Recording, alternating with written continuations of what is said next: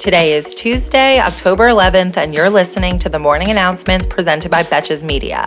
I'm your host, Sammy Sage, and the morning announcements is your daily five minute breakdown of the headlines that isn't afraid to take a side and roast the most consequential reality show there is our government. Yesterday may have been a bank holiday in the US, but the rest of the world hardly took a beat. There have been a ton of developments in Russia's Ukraine invasion. Late last week, following Putin's outburst where he threatened nuclear war, President Biden warned that Putin's threats amounted to the most serious prospect of Armageddon since the Cuban Missile Crisis. His words, not mine. At a Democratic fundraiser in New York, Biden says that he knows Putin fairly well and that he is, quote, not joking when he talks about potential use of tactical nuclear weapons or chemical weapons. Not really the endorsement you want on your LinkedIn.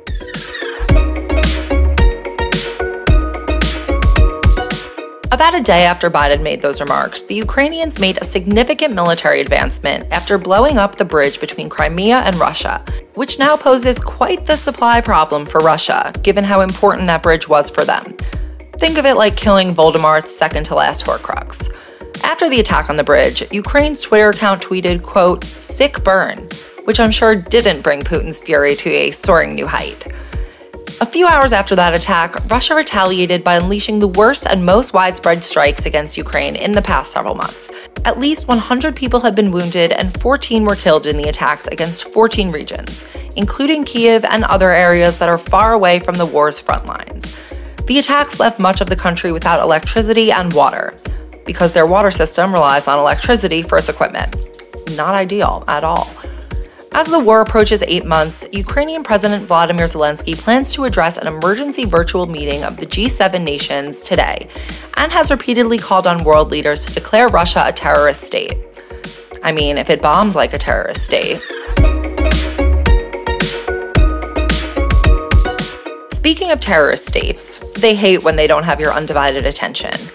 This weekend, North Korea conducted a series of missile launch tests of their own which they say were done in response to recent naval drills between the US and South Korean forces. Aligned with Kim Jong un's pattern of aggressive military expansion, some experts say that he eventually wants to use his advanced nuclear arsenal to win US recognition of North Korea as a legitimate nuclear state and get UN sanctions lifted. Has Biden tried calling him and offering him a friendly, the light in me sees and honors the light in you? I don't see how it can hurt with the way things are going. As protests in Iran enter their fourth week, the death toll has reached 185 people, including at least 19 children. There are now reports that security forces are arresting children inside schools, and authorities have closed all schools and universities in the region of Iranian Kurdistan.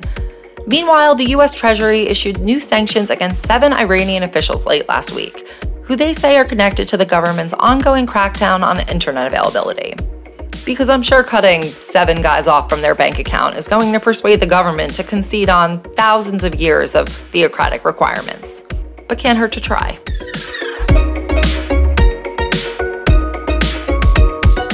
Approximately 23 million people in California will receive tax refunds from the state to help supplement families who are strained by rising inflation costs. The state will spend $9.5 billion as part of the Middle Class Tax Refund Estimator, and they will make one time payments ranging from 200 to over $1,000. So, California, if you're listening, you can learn if you're eligible through the Franchise Tax Board. I'm sure Google will help. California's Governor Gavin Newsom has also called for a special session of the state legislature in December to address the skyrocketing profits of oil companies amidst unprecedented gas prices. Newsom wants the legislature to pass a new tax on oil companies as punishment for what he calls rank price gouging or as I'm going to call it, the notorious RPG. This all comes as California is experiencing record drought and water shortages. I mean, when are they not? With the city of Coalinga expected to run out of water entirely in the next two months. Coalinga is a city of about 17,000 people located in California's Central Valley. They have only one source of water, which is an aqueduct managed by the federal government, and it is shrinking fast, with officials projecting that the city will use it up before the end of the year.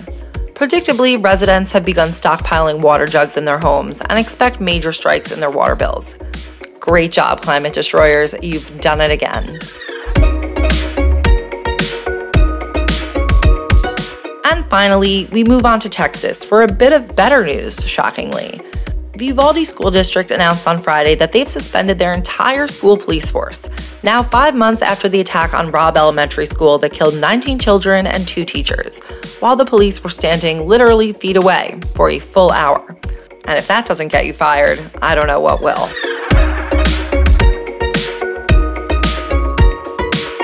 Thank you for listening to the morning announcements. If you enjoyed this podcast and all the biased views shared here, you can help us grow by leaving a five star rating on Spotify and a review on Apple. And of course, by telling your friends about it, especially the ones who want to keep up around the midterms. And if you want more news, check out our newly launched premium episodes. You can find them in your feed on Apple or by searching for Morning Announcements Extra Extra on Spotify. For this Friday's episode, I am doing a deep dive into the billionaires who are killing journalism for a whole range of reasons. In some cases, to settle petty personal feuds, and in others, to undermine democracy worldwide. And for profits, naturally. Until tomorrow, I'm Sammy Sage, and now you know what the fuck is going on. Betches.